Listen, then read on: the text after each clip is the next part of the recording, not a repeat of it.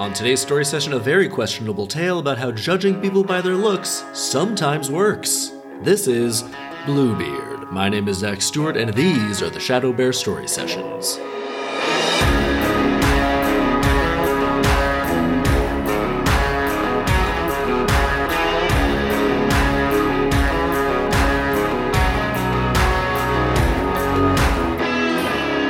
Welcome to the Shadow Bear Story Sessions, the podcast about how brutally dark and totally insane folktales and fairy tales used to be, which in my opinion just made them way better. So we're going through the original versions of Grimm's fairy tales, story by story. We'll figure out the intended lessons and the actual lessons of each story, and afterwards I'll adapt the tale into a movie or a TV show. Let's get right to it with today's tale titled Bluebeard. We begin.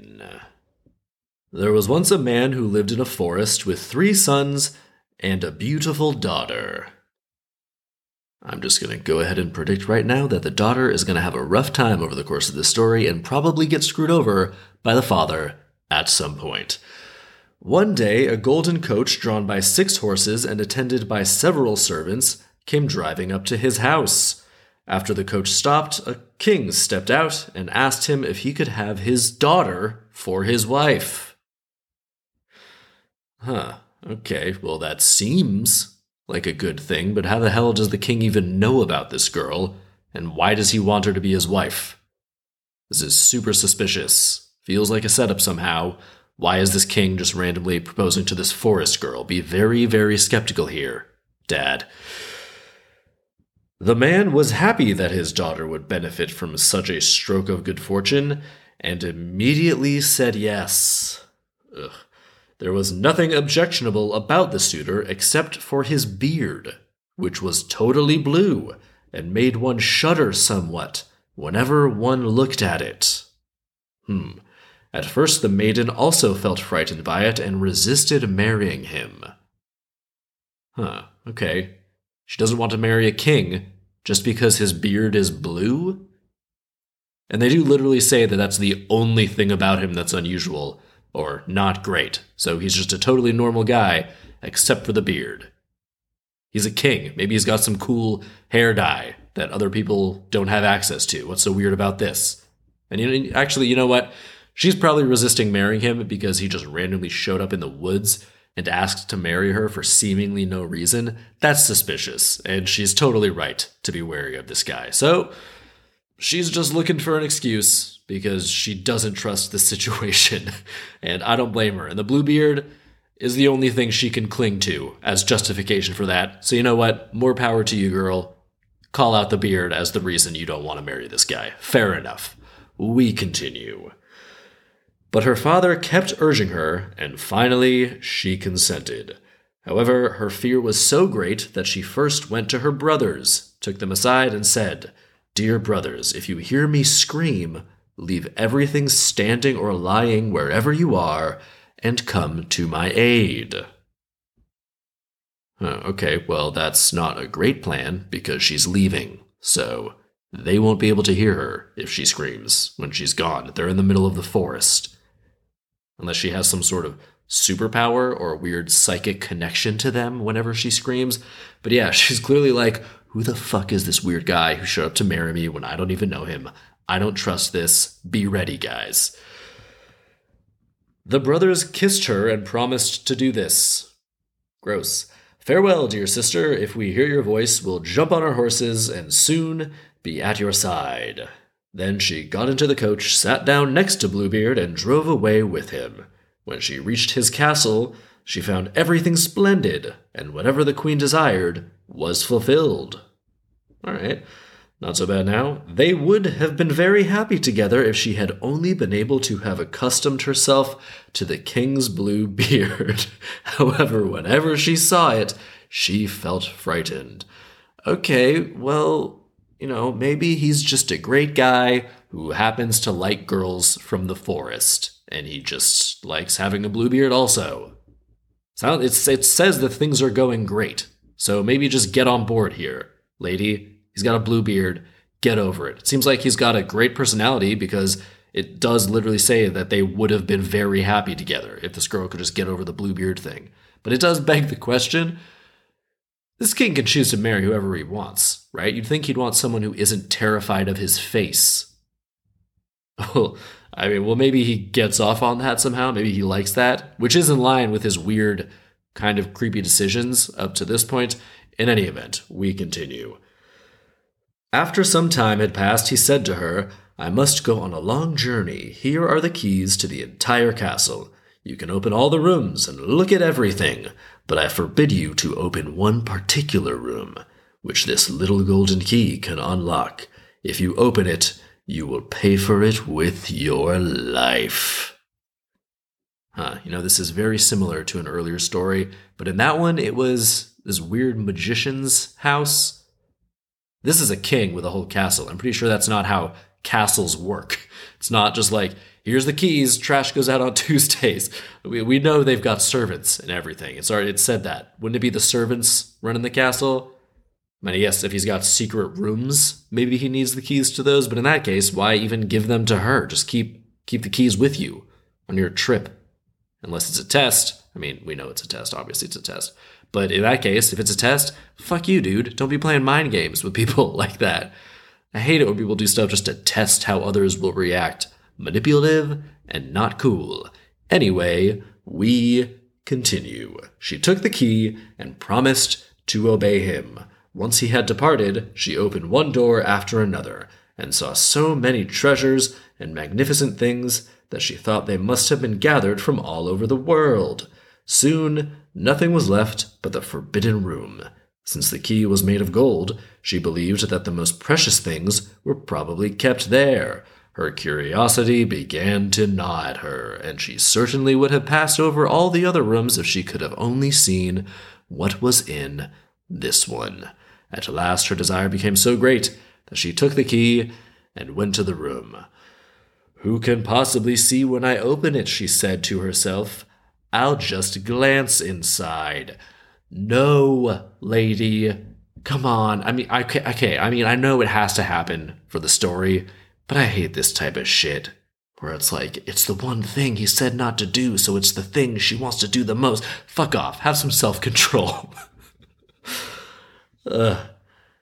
Then she unlocked the room, and when the door opened, a stream of blood flowed toward her, and she saw dead women hanging along all the walls, some only skeletons.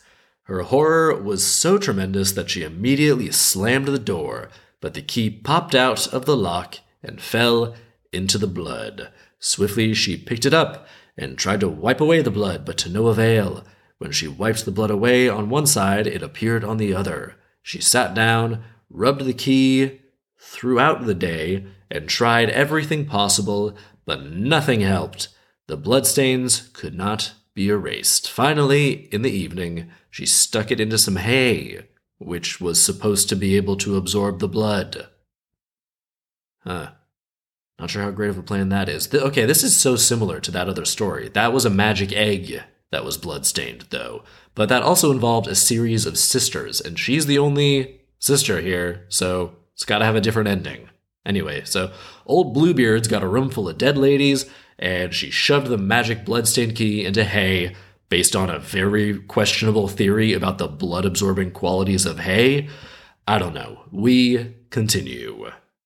The following day, Bluebeard came back. He, he was only gone for a day and she couldn't control herself? Come on.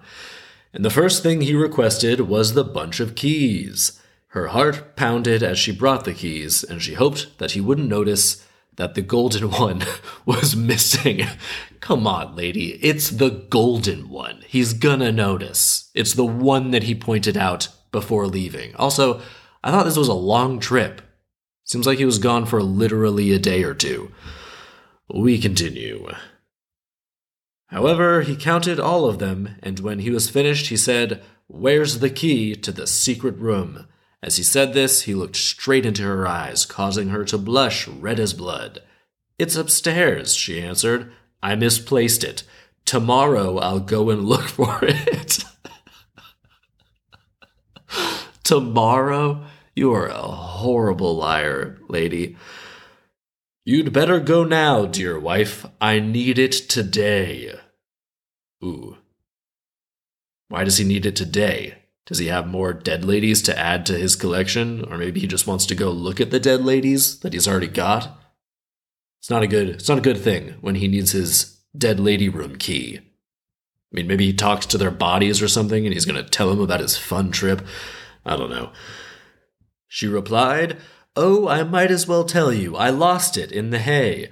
I'll have to go and search for it first. You haven't lost it, Bluebeard said angrily. You stuck it there so the hay would absorb the bloodstains. so he knows about the hay bloodstained thing too. That's like common knowledge in olden times. That's not a thing. That's definitely not a thing. Man, that's the most absorbent thing they had back in olden times. Must have been rough. He continued, It's clear that you've disobeyed my command and entered the room. Now you'll enter the room whether you want to or not. Uh oh. Then he ordered her to fetch the key, which was still stained with blood. Okay, so the hay didn't even work. Obviously as we all could have predicted. They make this whole big deal about this hay soaking up all the blood, and it doesn't do shit. Big surprise. Hay, it, it definitely isn't great at absorbing stuff. Anyway, we continue. Now prepare yourself for your death. You shall die today, Bluebeard declared. He fetched his big knife and took her to the threshold of the house. Oh, he got his big knife, eh? I can just imagine him rummaging around, being like, Oh, where's the big one? It's my favorite for lady murdering. I don't understand why she has to die, though. What if she was just like, I don't care about the murder. I'm queen. I kind of assumed being royalty meant you murder enemies and commoners and shit. The only thing that bothers me about you is your blue fucking beard. Murder is fine. Just tell me why your beard is that weird color. Ugh. She replied, Just let me say my prayers before I die. All right, go ahead, but you'd better hurry. I don't have much time to waste. oh, oh, he's busy? He wants to get his, his wife murder done before lunch? She ran upstairs and cried out of the window as loud as she could Brothers, my dear brothers, come help me. Okay, well, the king's definitely going to hear that and know that she's obviously not praying and there's no way her brothers can get from the middle of the forest all the way to her before the king kills her. He has made it clear that he is on a strict schedule here, lady. The brothers were sitting in the forest and drinking some cool wine. The youngest said, I think I heard our sister's voice. Let's go. We must hurry and help her. They jumped on their horses and rode like thunder and lightning. Meanwhile, their sister was on her knees, praying in fear. Well, are you almost done? Bluebeard called from below, and she heard him sharpening his knife on the bottom step. He's sharpening the knife. It's a little over the top, Bluebeard. Also, if her brothers heard her from all the way in the fucking forest, then Bluebeard definitely would have heard her from just downstairs. Uh, she looked out the window, but could only see a cloud of dust, as if a herd were coming. So she screamed once again, Brothers, my dear brothers, come help me. Yeah, they know, lady, they're on their way. Figure out another way to stall. Clearly, the praying thing bought you like three hours so the brothers could get there, and the king could figure out how to sharpen his knife because it apparently takes long enough for someone to travel from the forest to the castle. It doesn't really seem like he's in that much of a rush, after all. And her fear became greater and greater when Bluebeard called, If you don't come down soon, I'll be up to get you. My knife's been sharpened. Oh shit, he finally got it sharp. I guess something's gonna happen now. She looked out the window again and saw her three brothers riding across the field as though they were birds flying through the air. This is taking a while for them to get here. For the third time, she screamed desperately and with all her might, Brothers, my dear brothers, come help me. The youngest brother was already so near that she could hear his voice. Calm yourself. okay, it's a little, it's a little patronizing. Another moment, dear sister, and we'll be at your side. Wouldn't the castle have guards and stuff? But I'm guessing that will be conveniently ignored. But Bluebeard cried out, That's enough praying. I'm not going to wait any longer. If you don't come, I'm going to fetch you. Oh, just let me pray for my three dear brothers. this praying thing. However, he wouldn't listen to her. Instead, he went upstairs and dragged her down. Then he grabbed her by the hair and was about to plunge the knife into her heart when the three brothers knocked at the door, charged inside, and tore their sister out of his hands. Why did they knock at the door? Just charge inside, guys. You know something's wrong. You're in a rush, and the king is trying to get back on schedule for the day. Come on. They then drew out their sabers and cut him down. Afterward, he was hung up in the bloody chamber next to the women he had killed. Later, the brothers took their dear sister home with them, and all of Bluebeard's treasure belonged to her. The end. Okay, wow. Well, that one wrapped up pretty damn quickly. So the brothers run in and save her, and they just take all the treasure. What about the kingdom? Bluebeard was a king, meaning there was a kingdom. She was still queen, presumably. She could have just stayed and been the queen, ruling over the kingdom. But no, her and her brothers just loot the place and go back to the woods. Where are all the servants and the guards? It's like there's nobody else in this entire kingdom. Did Bluebeard just kill all of the other women in the kingdom? And that's why he had to go find a random girl in the woods? Man, in these folktales, kings marry random girls they find in the woods all the damn time, though. In fact, that's usually where kings and princes get their brides in these stories. Man, we've still got so many questions, though. What was the deal with Bluebeard's blue beard? They never explained it, and it pretty much served no narrative purpose. Just made her suspicious of him, but that didn't really make a difference. They could have done the whole story and left that part out, and it wouldn't have changed anything. I mean, I guess they used it as a reason for her to tell her brothers that if she screamed for them to come save her, but she could just do that. She could just do that same thing just because she doesn't know the guy. Or not. She doesn't need to tell them to come help her if she screams for help. She's literally screaming for help. They can hear her. Obviously, if they're gonna come, if they hear her scream for help, you don't got to establish in advance, hey, if I scream for you to help me, that means I want you to help me. Pretty self explanatory here. But what are we supposed to take from that as an audience? Is it trying to be like, if someone looks weird, they're probably a psycho murderer, so don't trust them? Because that's fucked up. That's not a good lesson. What about judging people based on their personality? What's on the inside? I mean, granted, on the inside, Bluebeard is a psycho murderer, but I don't see why we needed all the beard judgment before learning that, as a beard haver, I take offense to this. I mean, it seems like Bluebeard was just trying to find a woman he could trust, right? Clearly, he went about it in a horrible and insane and murderous and super messed up way, and he deserves to be killed. So he deserves everything that came to him here. He could have just let her go, though. Clearly, there's nobody else in this kingdom for her to tell. Her and her brothers just took all the shit and walked out. There's nobody here. Who knows what happened to the servants from the beginning? But yeah, it would appear that women are all scared of Bluebeard's Bluebeard, so he was on a quest to find a woman who wouldn't be scared and suspicious of him and would just trust him, which is pretty tragic. I mean, just cut your beard though, right? just cut your beard. And also don't be manipulative to people and like test them like that. And also like don't murder people. That's a pretty good way to earn people's trust by not being a murderer. So yeah, he was super insecure about the blue beard. And when the women didn't trust him because of that, he freaked out and killed them. Man, actually, he didn't freak out at all. He was super businesslike about it.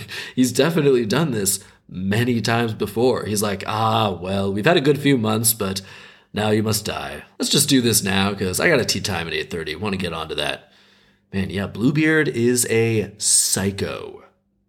But it's frustrating because her prejudice about his looks turned out to be justified. I would have rather her learn a lesson about judging people purely based on their appearance Instead, nope, she was right to hate him for his appearance because he's a manipulative murderer. But his appearance has nothing to do with the fact that he's a manipulative murderer. Totally separate. It's also firmly established that they were happy together when they were living together before he did this horrible manipulative key test, which is a really bad test because it's definitely not guaranteed that she dropped the key in the blood. Also, if she had just held on to the to the key, then he would never have known. Bad test. Bad test, bro. I mean, I do wonder if she hadn't opened the door, then would everything have just been fine? I mean, she wouldn't know that he was a murderer and killed all those people, but maybe he wouldn't ever kill again because he'd found a woman who trusted him. I don't know. I don't. I don't really want to explore that route because he is definitely the villain of this story and is a horrible person and unjustified in all in all regards. But I was right. The daughter gets screwed over by the father, forcing her to marry this guy she doesn't want to marry. And I mean, I guess it works out for her because she and her brothers get all the treasure and everything is okay at the end. I mean, she's definitely traumatized though, right? Bluebeard was so close to killing her. He like had her with the knife in his hand. That's fucking terrifying. That'll mess you up. This girl's got PTSD. This is a horrible situation all around. So yeah, there's a lesson right there. Don't force people to marry or be with people that they don't want to marry or be with. Pretty self explanatory lesson, but clearly, as a society, we still have not learned that lesson. I don't know what other lessons we're supposed to take from this, really, because everybody kind of sucks here. Bluebeard is a creep and a psycho killer and super manipulative. He's awful. The lady judges people based on their appearances, which isn't great. The brothers are all right, I guess. I mean, one of the lessons we can take from this is to trust your instincts. If they had just made it like she got a bad feeling instead of like he's got a weird beard, so I hate him. Don't I don't like that they did that. Just say like she's got a bad feeling. Because I definitely think that if you get a bad feeling from someone, you have every right to protect yourself based on your instincts. I mean, don't be mean to someone based on just like a, a random feeling or an instinct. That's that's horrible. But you're within your rights to protect yourself and keep to yourself and not engage with someone if you get a bad feeling about them. Again, don't base that on appearances. I'm referring to when you get like a bad or a predatory feeling from some people. If you get that feeling from someone, you don't have to spend time with them or make yourself vulnerable around that person. That is fine. And you shouldn't. You should not engage with that person. You should not be around that person. Don't be mean to that person purely based on an aesthetic or a feeling if that person does shitty stuff like Bluebeard ends up doing and reveals themselves to actually be a bad person, then yeah, go ahead. Call that out. Get the fuck out of there. But the last lesson I'm going to take here is to be there for the people that you're close to. Her brothers look out for her. And we all have moments where we need the people around us to help us out or lift us up. So be there to help the people you care about, and they will be there for you too. All right, let's adapt this thing. So this will be a movie. And we've got a woman played by Nicole Byer, comedian, and she owns and runs a theater. Not a movie theater, like a theater where they, they do plays and comedy and things like that. And it's a family business, but her parents recently retired and they, they gave her the theater to run. And her brothers also work there in the box office and helping her with things and running running everything, but she's in charge. And one day, some big shot shows up, and he'll be played by Danny McBride and he's like a big time hotshot who owns and runs a whole chain of theaters and stadiums and arenas and big venues. And he also owns a giant ticket selling website. And he says he wants to buy her family's theater. And she's like, No, I don't I don't think I want to sell to you. We love this business. Our whole city loves us. We know these people. We love these people. We we like supporting certain theater companies and bring whoever we want to perform here. We don't really want to hand over the reins to some big box company who's just going to jack up prices and and decide what performances we have. We're not we're not going anywhere. But Nicole Byer's dad thinks it's a good idea. And Danny McBride is like, I'll tell you what, come to my ranch this weekend. We'll have a great time. You could meet some of the other theater owners who've sold to me. And some of them still manage their theaters, but they make way more money now with the exclusive shows and the musicians I get them. And, and they'll show you how great it is to work with me.